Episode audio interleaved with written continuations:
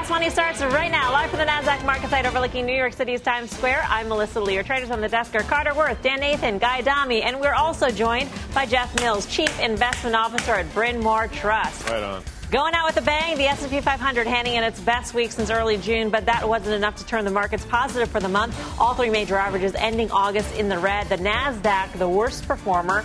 So with August was August just the calm before the storm.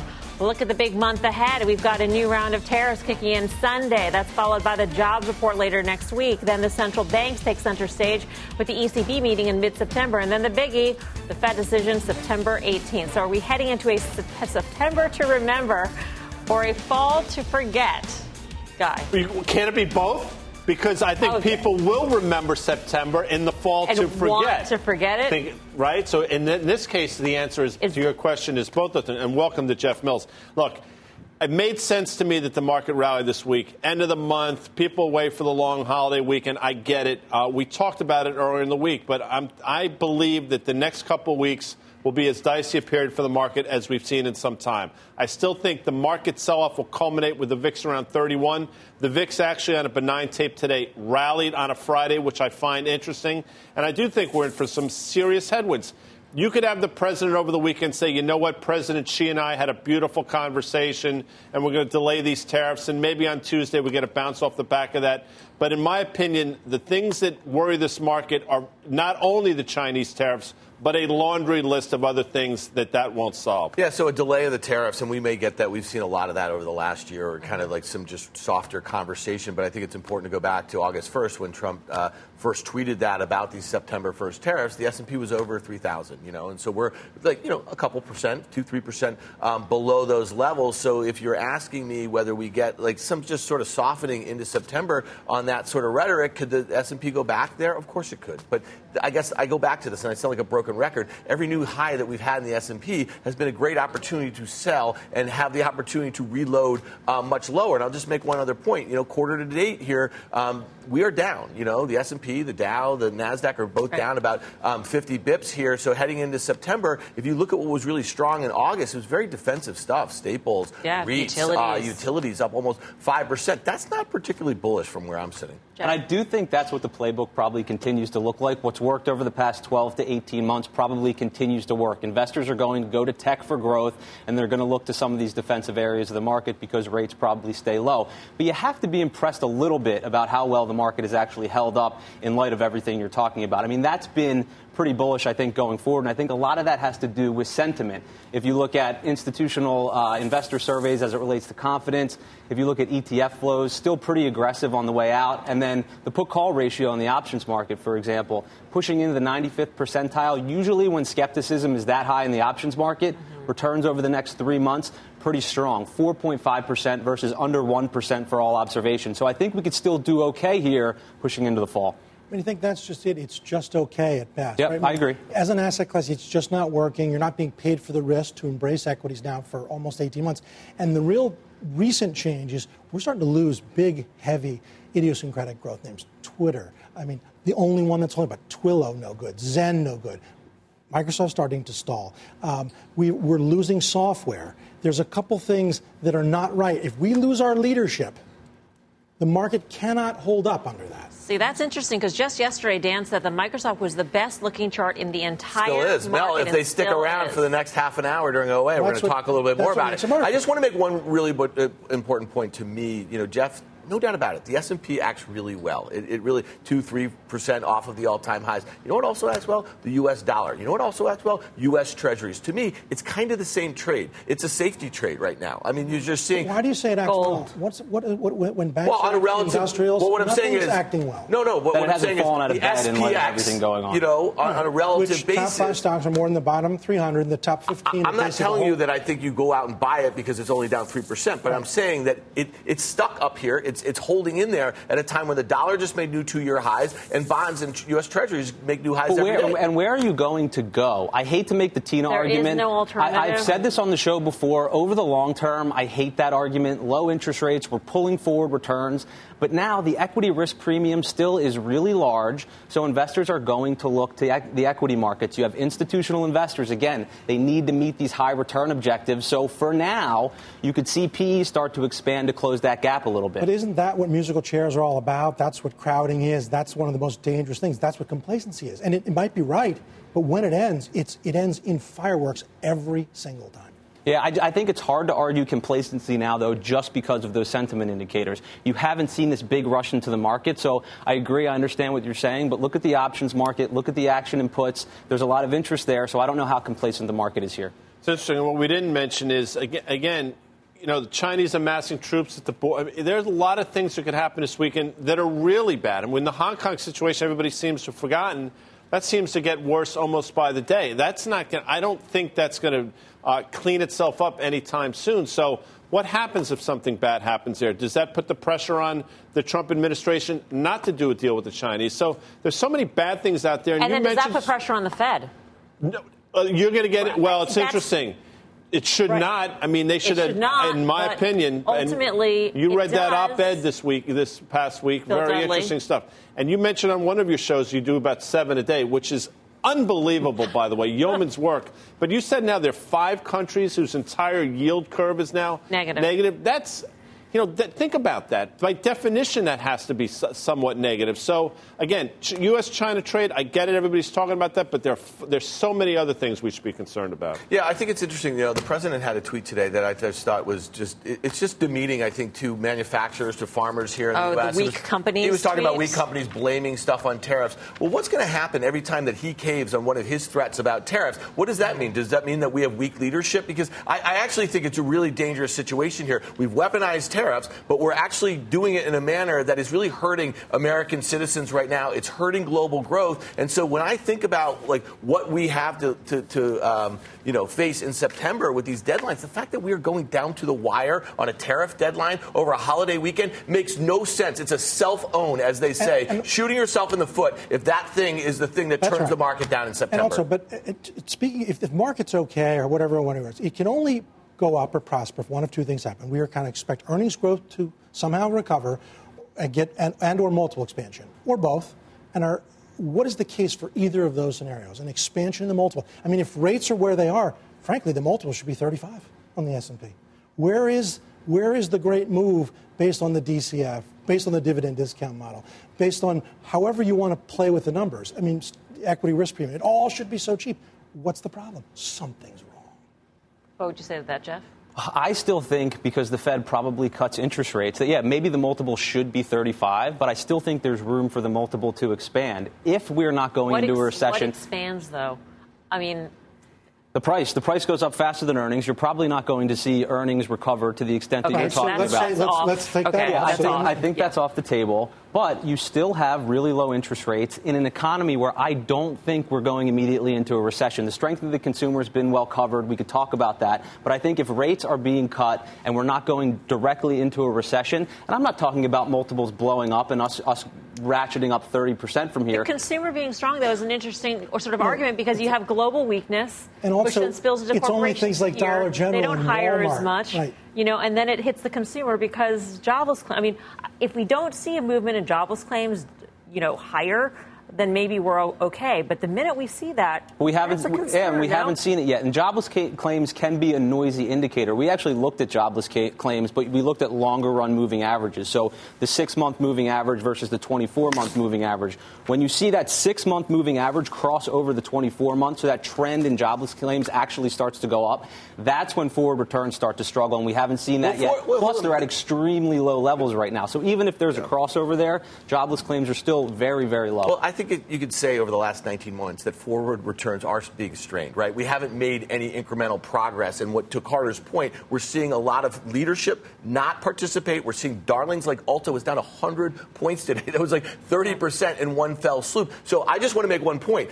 On this desk, and we, we want you back as much as possible, we are not going to ring a bell about the stock market calls when we get a recession call. That's not going to happen. That's going to be way in the future. The stock market is going to go down in front of that, right? And so what we're trying to do is figure that out. So to me, I don't give a I don't care about a recession. That call. was close. That was no, close. but you understand what I'm saying? No, but that, that's just not how we're going to play on fast money. But I'm we're, just saying we're like, that's, always, that's what we're, we're always going to be long stocks, Yeah. and that's why I do think the positioning is important. So talking about some of the, the less risky parts of the market, the more defensive parts, I think the market can grind higher, and that's where you want to be in the market. All right. So, what are the charts saying as we head into one of the weakest months for stocks historically? The chart master says, "Wake me up when September ends." What's Uh, head over to it- the you know, it- it- the Yeah. charts reflect what you have just been hearing, which is there's a great debate raging. We have perfect equilibrium. Equilibrium represents a standoff between those who like and those who don't like, meaning bears and bulls. We have, but it's not a malaise, right? It's not. Um, Calm, it's sharp indecision. There's a huge debate going on,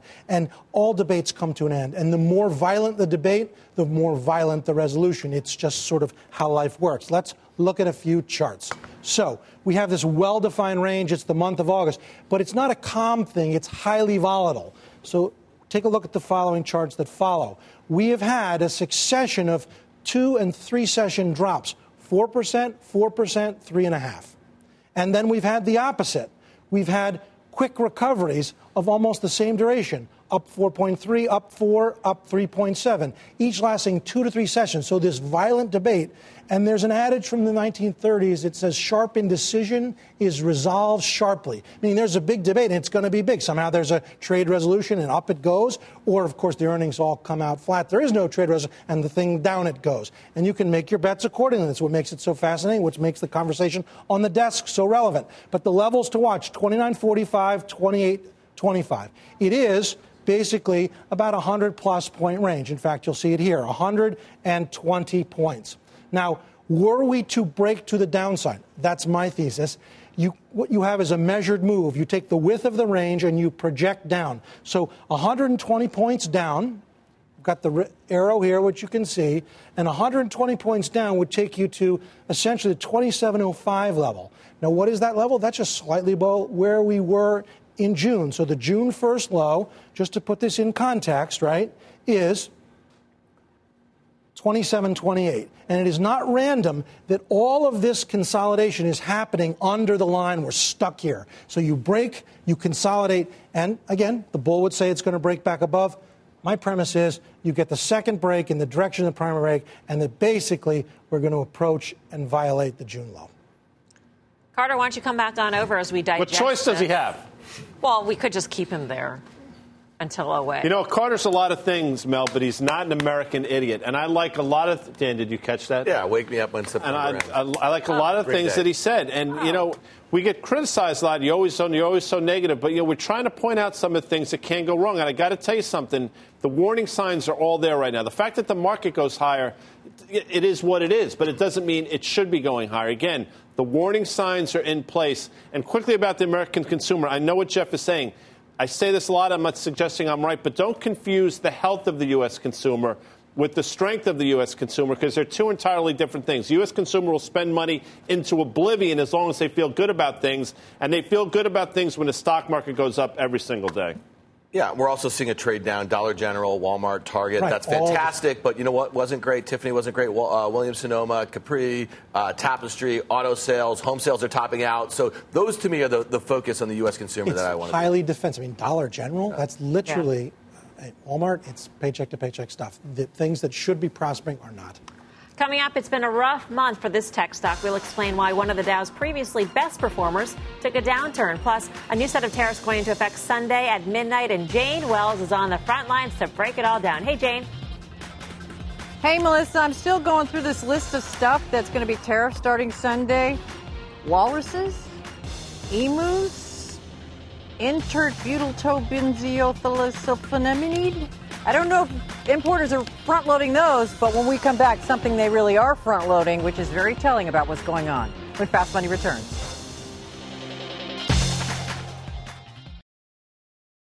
Welcome back to Fast Money. The countdown is on. We're just one day, six hours, 43 minutes, 15, 14, 13 seconds from the next, next round of tariffs kicking in on China. But some retailers have already gotten ahead of the trade war for now. Let's get to Jane Wells at the Port of Los Angeles, where the clock is ticking to the deadline. Jane. Oh, my God. uh, well, Melissa uh, these tariffs are going to hit a lot of things that consumers buy. So it's basically been a red alert, no pun intended, to get things here before Sunday, uh, even if it costs more to get them here. So let me give you a specific example. Take those Black Friday TVs. Now, Stephen Ferreira of Ocean Audit says those TVs don't usually start arriving here from China at this port until the end of September. But after the president announced these new tariffs August 1st, Ferreira says TVs became the single largest so called bulk move between August 15th and the 26th from China into this port.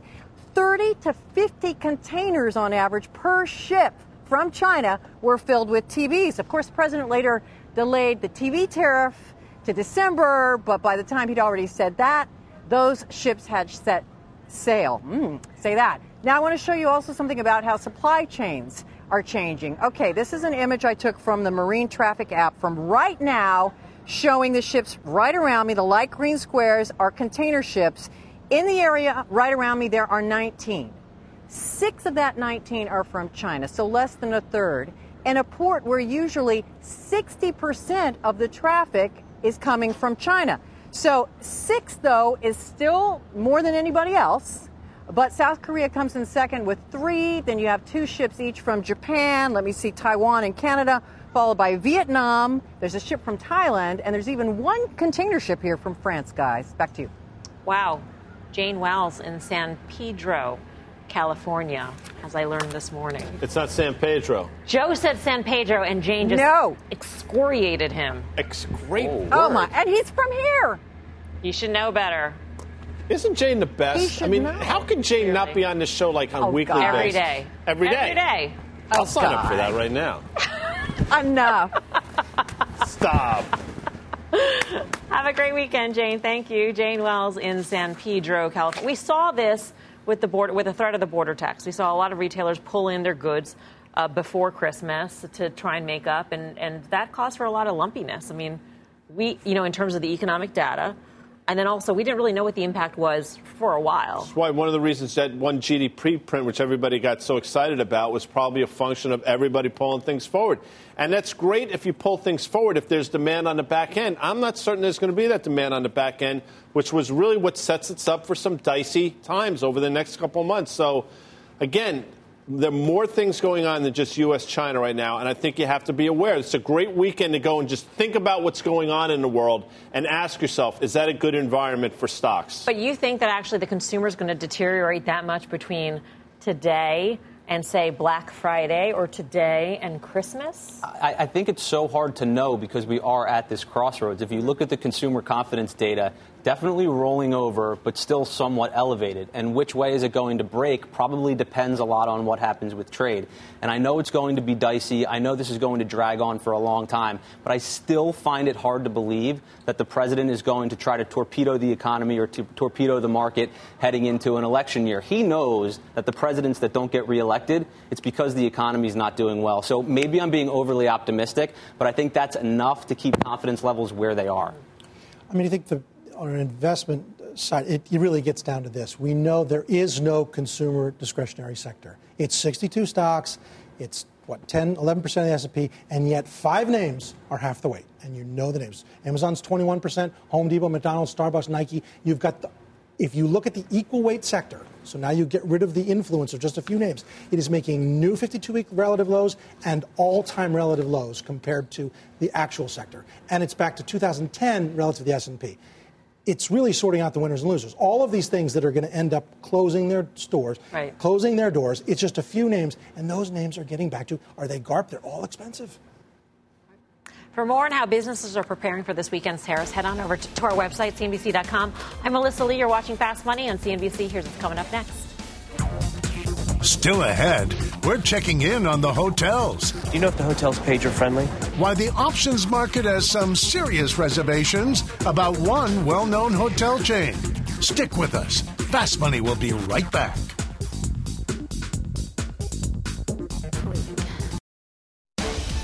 Welcome back to Fast Quick programming note catch our documentary High Risk, High Reward Cannabis Inc. Find out why some experts are sounding the alarm on this booming industry. That's Wednesday, 6 p.m. on CNBC. All right, from high times to a major buzzkill. Check out Cisco, the worst performer in the Dow this month, having its worst month since 2012. The stock down 17 percent in August. Guy. Mm-hmm. And we talked about this when they reported earnings. We said it wasn't so much the quarter, it was the commentary. And the commentary from Cisco changed in basically a month and a half, two months, in a huge way, a total 180. And again, not that Cisco is the entire market, it's not. But I got to tell you something. It is definitely one of the bellwether names. Now, it's easy to cherry pick and say, oh, well, Cisco throw it out, but you can do it on the other side as well. I think Cisco is trying to tell the story of what's really going on in the world, and you got to pay attention. If you choose not to, that's fine as well, because you know what? I see the market's within 3% of an all time high, but that's not telling the picture I think Cisco really is. How's the chart, Carter? Well, what it tried to do, of course, and failed was get back to its dot com high, right? The stock almost got there uh, at uh, the mid 60s and then it's rolled over. It's a bad chart. Yeah, so what I think is troubling is that this company, or the stock in particular, was rewarded in May when they reported and they had some good commentary about how they had shifted their supply chains to avoid right. tariffs. And so that's the change that Guy um, is talking about. So to me, um, that's a bit troubling. Again, it's a cheap stock. This will benefit on a substantive trade deal, but not on one that just focuses on a trade deficit. It has to be about, uh, you know, tech and, and, and uh, force technology. And I'll just, I'll just pile on really quickly. Yeah. They've been doing a lot of buybacks, and that probably decelerates over the next couple of quarters. So, from a technical perspective, you maybe lose a little bit of a bid there, too. All right. Time for the final trade ahead of the Labor Day weekend. Let's go around the horn. Carter. You know, home builders, I think, should be acting better given where rates are. I think you sell ITB. Jeff Mills. I'm going to stick with emerging markets. I think for long term investors, this is still a good play, and I think the global manufacturing sector actually starts to bottom toward the end of the year. The dollar may weaken there, and that could be a catalyst for EM going into 2020. Uh, yeah, it seems like we spent a lot of time talking about U.S. Treasuries and the yield curve inversion there. Stay tuned, OA. Right after this, we're going to talk about high yield corporate debt, the HYG. I got a cheap way to play it to the downside. Is he allowed to do Final that? Trade is he and allowed? Keys rolled up in one. Is that it's like admissible? a turducken. Yeah. You got two thirds, well, actually three quarters of the OA team right here. Right here. Exactly. Jeff and I will be leaving. Right. But what I want to point out, Twitter trades extraordinarily well. Don't be surprised if it makes a move to last July's high of 47. All right, uh, Jeff, great to have you with us. That does it for us here on Fast. Don't go anywhere. Options action is coming up next.